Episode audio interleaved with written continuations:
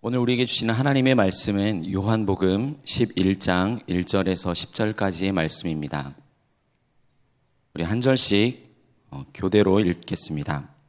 어떤 병자가 있으니 이는 마리아와 그 자매 마르다의 마을 베다니에 사는 나사로라. 이 마리아는 향유를 죽게 붓고 머리털로 주의 발을 닦던 자요. 병든 나사로는 그의 오라버니더라. 이에 그 누이들이 예수께 사람을 보내어 이르되 주여 보시옵소서 사랑하시는 자가 병들었나이다 하니 예수께서 들으시고 이르시되 이 병은 죽을 병이 아니라 하나님의 영광을 위함이요 하나님의 아들이 이로 말미암아 영광을 받게 하려 함이라 하시더라. 예수께서 본래 마르다와 그 동생과 나사로를 사랑하시더니 나사로가 병들었다 함을 들으시고 그 계시던 곳에 이틀을 더 유하시고 그 후에 제자들에게 이르시되 유대로 다시 가자 하시니 제자들이 말하되 라비어 방금도 유대인들이 돌로 치려 하였는데 또 그리로 가시려 하나이까 예수께서 대답하시되 낮이 열두 시간이 아니냐 사람이 낮에 다니면 이 세상의 빛을 봄으로 실족하지 아니하고 밤에 다니면 빛이 그 사람 안에 없는 거로 실족하느니라 아멘. 오늘 말씀은 어떤 사람이 병든 것을 알리면서 시작합니다. 하나님께서 도우셨다는 뜻의 나사로의 이름을 특별히 밝히고 있습니다. 우리가 성경을 보면 예수님께로 병자를 데려오거나 예수님을 모시고 가서 병든 자녀나 종을 고치고자 한 적은 많았습니다. 그러나 상세한 내용을 기록은 해도 그 이름을 언급한 적은 거의 없었기 때문에 오늘 본문은 매우 이례적입니다. 이 나사로는 마리아와 마르다의 오라버니이며 이들과 함께 베다니 사람이라고 밝힙니다. 예루살렘과 3km 떨어진 베다니는 문자적으로 비참한 자들의 집이란 뜻입니다. 가난하고 궁핍한 사람들에게 하나님 나라를 약속하셨듯이 주님은 이곳에 각별한 애정을 지니셨던 것 같습니다. 이제부터 성경 전체에서 가장 감동적이고 인상적인 이야기가 펼쳐집니다. 그러나 단지 이들 남매의 이야기로만 주목해서는 안 됩니다. 이것은 예수님의 이야기입니다. 특히 2절에서 마리아에 대해 설명하기를 향유를 죽게 붓고 머리털로 주의 발을 닦던 자라 말합니다. 마리아는 예수님께 향유를 부어 그리스도의 죽음을 예비하였습니다.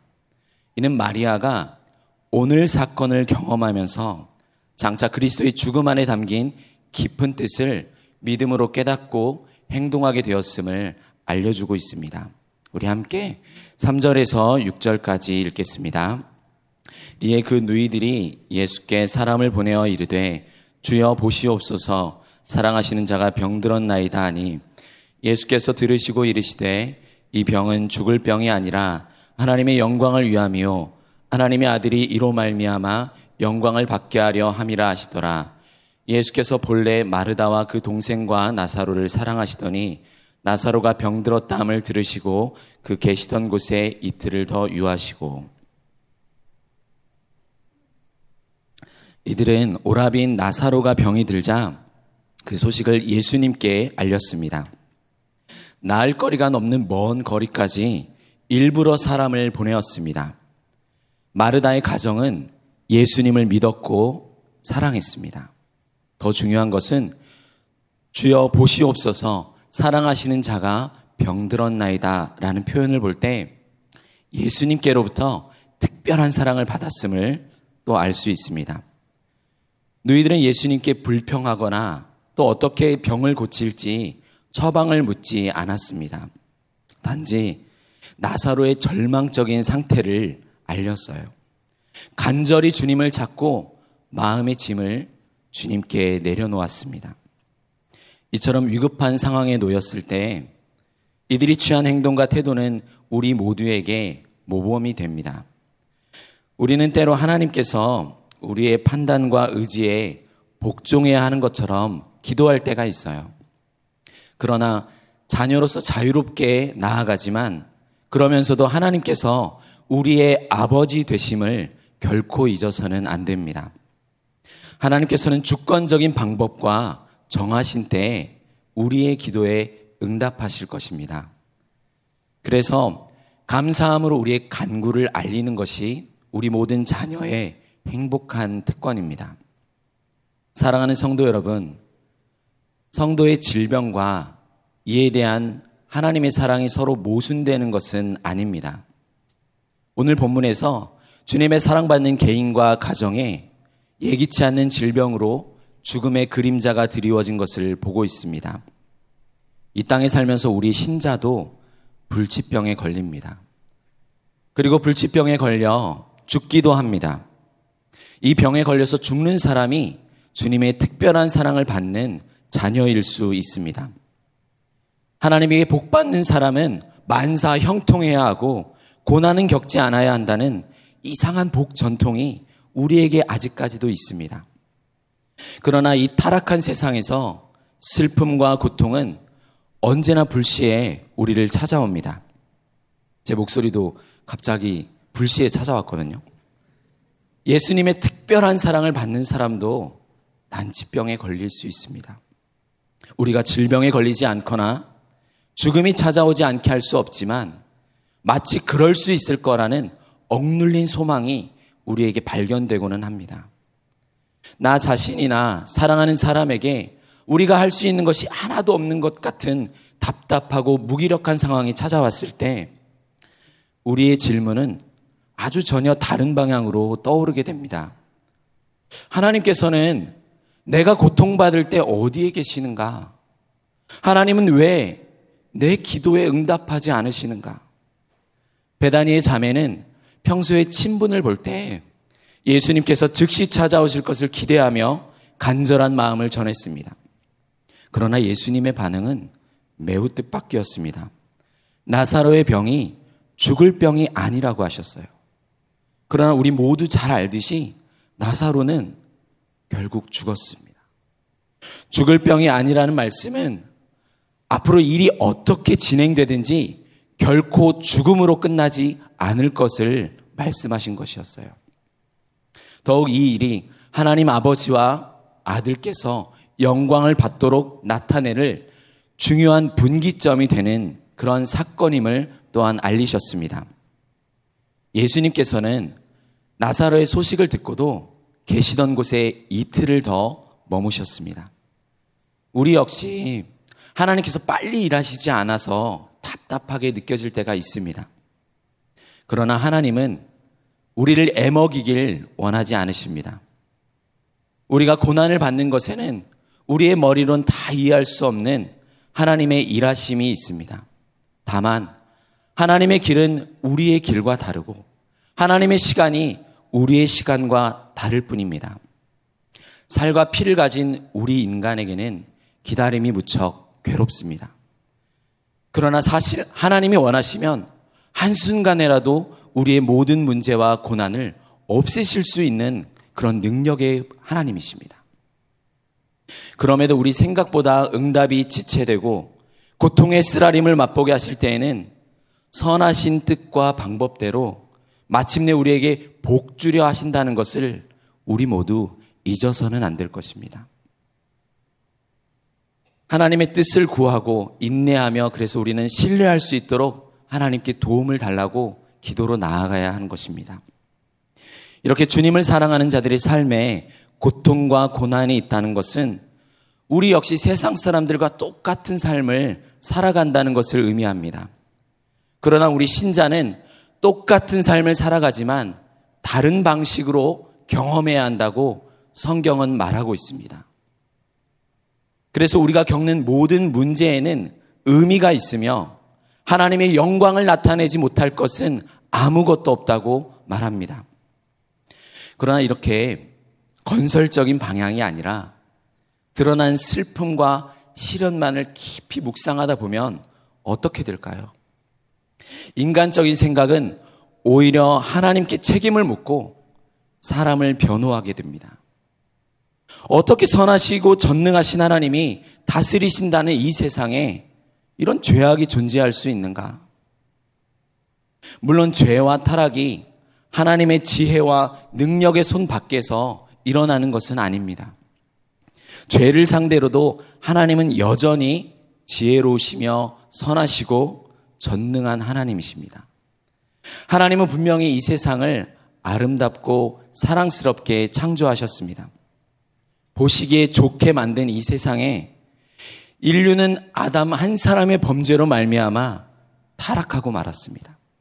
우리는 보통 과일을 깎다가 과일이 썩은 부분이 나타나면 그 부분은 싹 도려내고 음식물 쓰레기통에 훅 버립니다.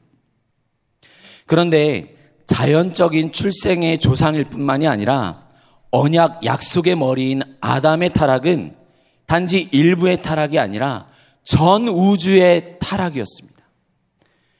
죄가 이 세상에 들어왔을 때 공의로우신 하나님께서는 과연 용인할 수 있었을까요? 바로 사형을 선언하셨습니다. 즉각 공의로운 심판이 이루어졌습니다. 그러나 보통 사형이 언도되었다고 해서 바로 데리고 가서 형을 집행하는 것은 아닙니다. 일반적으로 교도소 생활을 한동안 하게 해서 교화될 수 있도록 기회를 베풉니다. 마찬가지로 하나님께서는 아담에게 사형을 언도했지만 그 집행은 일정 기간 인류에게 유예시켜 주셨습니다. 이것이 지금까지 우주의 역사입니다. 우리가 컴퓨터에서 어떤 파일을 딱 지우면 보통 어디로 가죠? 휴지통으로 이동합니다. 자동 설정이 되어 있어서 일정한 시간이 지나면 완전히 사라지죠. 이 휴지통이 비워지는 날이 바로 최후 심판입니다. 죄를 범한 인류가 사형을 언도받고 휴지통에 들어와 보니까 먼저 와 있는 존재가 있습니다. 바로 사탄이죠. 보통 교도소에도 먼저 들어와 있는 방장이 텃세도 부리고 폭력도 행사하잖아요. 이 타락한 휴지통에 무법하고 불법적인 질서 속에서도 우리 하나님께서는 선하시게 구원의 역사를 이루고 계십니다. 하나님께서 우리가 속한 이 질서 안으로 들어오신 게 바로 성육신입니다. 하나님께서는 우리가 고통받을 때 도대체 어디에 계셨나요? 생명의 하나님께서는 죄와 죽음에 놓인 우리 가운데 찾아오셨습니다. 가난, 고독, 배신, 수치와 조롱, 고통을 지나 십자가에 지셨습니다. 영원 전부터 우리를 향한 그 사랑으로 우리의 모든 아픔을 몸소 경험하셨습니다. 주님은 우리의 고통을 다 알고 계십니다. 그뿐만 아니라 우리의 죄악을 향해 기울던 본성까지도 새롭게 바꾸셨습니다. 그러면 우리가 예수님 믿으면 바로 이 세상에서 나갑니까? 우리는 죄와 사망의 사슬에서 해방되었지만 이 부패하고 악취나는 세상에서 여전히 최후 심판 때까지 살아갑니다. 그래서 우리는 죄와 사망의 잔재를 오늘도 경험합니다. 질병을 겪고 고난을 겪습니다. 이는 구원이 사람의 힘과 노력이 아니라 오직 하나님의 손에서 일어난다는 것을 분명히 드러나시기 위한 것입니다. 악한 자들의 유혹과 공격이 여전히 존재하는 것은 사실이지만 그러한 세상이지만 하나님께서 사랑하는 자녀를 보호하시고 악한 자가 하나님께로 난 자는 만지지도 못하게 하신다는 그 약속을 우리에게 성실하게 이행하고 계십니다. 그래서 우리는 마침내 주님께서 다시 세상에 오실 때까지 이 약속을 붙들고 오늘을 살아가는 것입니다.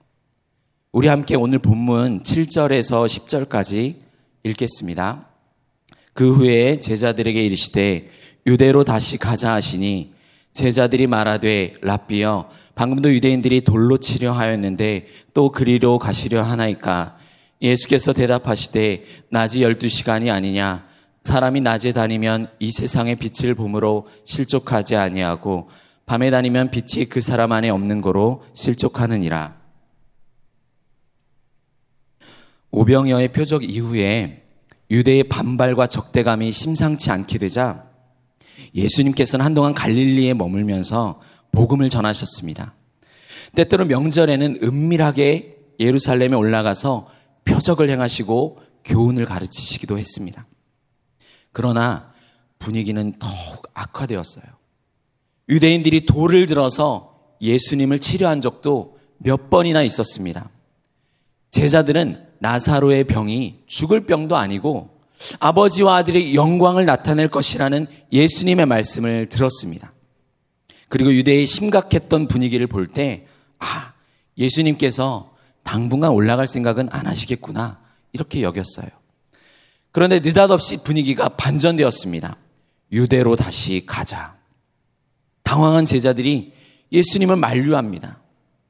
라피어, 방금도 유대인들이 돌로 치려 하였는데 또 그리로 가시려 하나이까? 우리가 예전에 구장에서도 예수님께서 소경을 고치셨을 때 험악한 유대의 분위기 속에서 이렇게 말씀하셨던 거 기억할 겁니다. 때가 아직 낮임에 나를 보내신 이의 일을 우리가 하여야 하리라. 밤이 오리니 그때는 우리가 아무도 일할 수 없느니라. 내가 세상에 있는 동안에는 세상의 빛이로라. 빛이신 예수님께서 계신 동안에는 낮이고 아직 어둠의 때는 이르지 않았습니다. 겟세마나에서 잡히실 때 이제는 너희 때요 어두움의 권세로다 말씀하신 그때는 아직 오지 않았습니다. 당시에는 낮을 12시간으로 나누고 해가 떠서 지기까지의 시간을 낮이라고 의미했습니다. 이 낮에는 12시간이라는 분명히 할당되어 있는 시간이 있습니다. 그 시간이 모두 가기 전에는 낮이 끝나지 않습니다. 그때까지는 원수들이 아무리 돌을 들어도 구주의 생명을 취할 수는 없습니다. 주님께서 십자가를 향한 모든 사역이 완성되기까지는 아직 일할 시간이 남았으니까 나는 할 일을 하리라. 이런 말씀이었습니다. 우리 모두 마찬가지입니다. 하나님께서 주신 사명을 마치기 전까지는 우리 모두에게 허락된 낮의 시간이 있습니다. 우리에게 닥친 어떤 재난도 사고도 그 시간을 단축시킬 수는 없습니다. 걱정과 두려움 때문에 우리가 해야 할 사역과 섬김을 주저해서는 안 됩니다. 하나님의 뜻이 분명한 방향을 가리키면 비록 지금 시련과 시험의 순간을 겪고 있을지라도 우리 역시 믿음의 조상들처럼 아침 일찍 일어나 발걸음을 내딛어야 합니다. 모든 것을 다 알고 계심에도 불구하고 하나님께서 오늘 나에게 허락하신 고난이라면 그것을 우리는 딛고 하나님의 뜻을 구하면서 나아가야 하는 것입니다. 바로 그때가 하나님께서 주목하고 계신 순간입니다. 말씀에 순정함의 믿음으로 나아갈 때 하나님께서 생명과 부활의 기적을 마침내 우리 모두에게 나타내실 것입니다. 또한 예수님께서는 제자들에게 아직 빛이 비추이는 낮이지만 어둠의 때가 되어 빛이 그 안에 없으면 실족할 것이다 라고 위험을 경고하셨습니다. 그래서 빛이 그 안에 없다는 말은 세상에 비치신 그리스도께서 사람 안에 계시지 않은 것을 뜻하는 말입니다. 낮에 다니는 것은 빛이신 그리스도의 임재 가운데 다니는 것입니다. 고난이 깔린 어둠의 때를 비록 지날지라도 그리스도를 소유한 자는 실족하지 않을 수 있습니다. 내가 걸어가는 이 길이 옳은지 알 수 있는 유일한 방법은 하나님의 뜻에 순종하는 것입니다. 주님을 믿는 것입니다. 내 판단대로 길을 선택하면 나는 여전히 어두움 속에 있어서 길을 잃고 넘어지고 말 것입니다. 하지만 만약 우리가 예수님의 임재와 동행 가운데 있다면 주님께서 비추시는 그 길로 우리가 한 걸음 한 걸음 오늘 또 걸어가고 있다면 아무 일이 일어나지 않은 것 같은 며칠 혹은 몇 달, 아니 어쩌면 몇 년이 지날지라도 마침내 우리 모두는 의의 태양이신 주님을 만나게 될 것입니다. 사랑하는 성도 여러분, 힘써 하나님의 은혜를 구하십시오. 밤이 오면 아버지께 즉시 위로를 구하십시오. 삶의 기둥들이 무너져 가는 것처럼 느껴질 때 하나님은 우리를 두려움 속에 내버려 두지 않으십니다. 지금도 말씀하시는 하나님과 우리 속에서 성령으로 역사하시는 주님과 그리스도의 부활과 능력의 임재 안에서 오늘 또 우리를 사랑으로 대하고 계십니다. 그 사랑을 묵상하는 하루가 되길 소망합니다. 최후 심판이 오기까지 삶의 고난은 믿는 우리를 제외시키지 않습니다. 그러나 오히려 그리스도 안에 있는 산 소망은 이것들을 능히 통과하여 지나가게 할 것입니다. 또한 우리 모두는 혼자가 아닙니다. 하나님이 사랑하시는 믿음과 사랑과 소망의 공동체입니다. 이 시간들을 통해서 다른 사람들을 위로하고 도움을 줄 수 있도록 우리 모두를 사용할 것입니다. 우리의 구원을 통해서 하나님과 아들이신 그리스도께 영광이 되게 하실 것입니다. 기도하겠습니다. 하나님 아버지, 주님이 사랑하시는 우리에게 고난과 슬픔이 많습니다. 세상 사람들과 똑같은 경험을 하지만 다르게 해석할 성령의 빛을 비추어 주시옵소서. 우리의 방법과 시간대로 일하시지 않는다고 주를 시험하지 않게 하옵소서. 한 사람을 구원하시기 위해 지금도 오래 참고 보호하심으로 자신의 때와 주권적인 역사를 이루시는 하나님 아버지. 주님을 신뢰하며 산 소망을 품고 오늘을 살아가게 하여 주시옵소서. 갈대피리와 같은 우리의 삶을 울려 아버지께 영광이 되기를 구합니다. 우리를 구원하신 예수님의 이름으로 기도드립니다.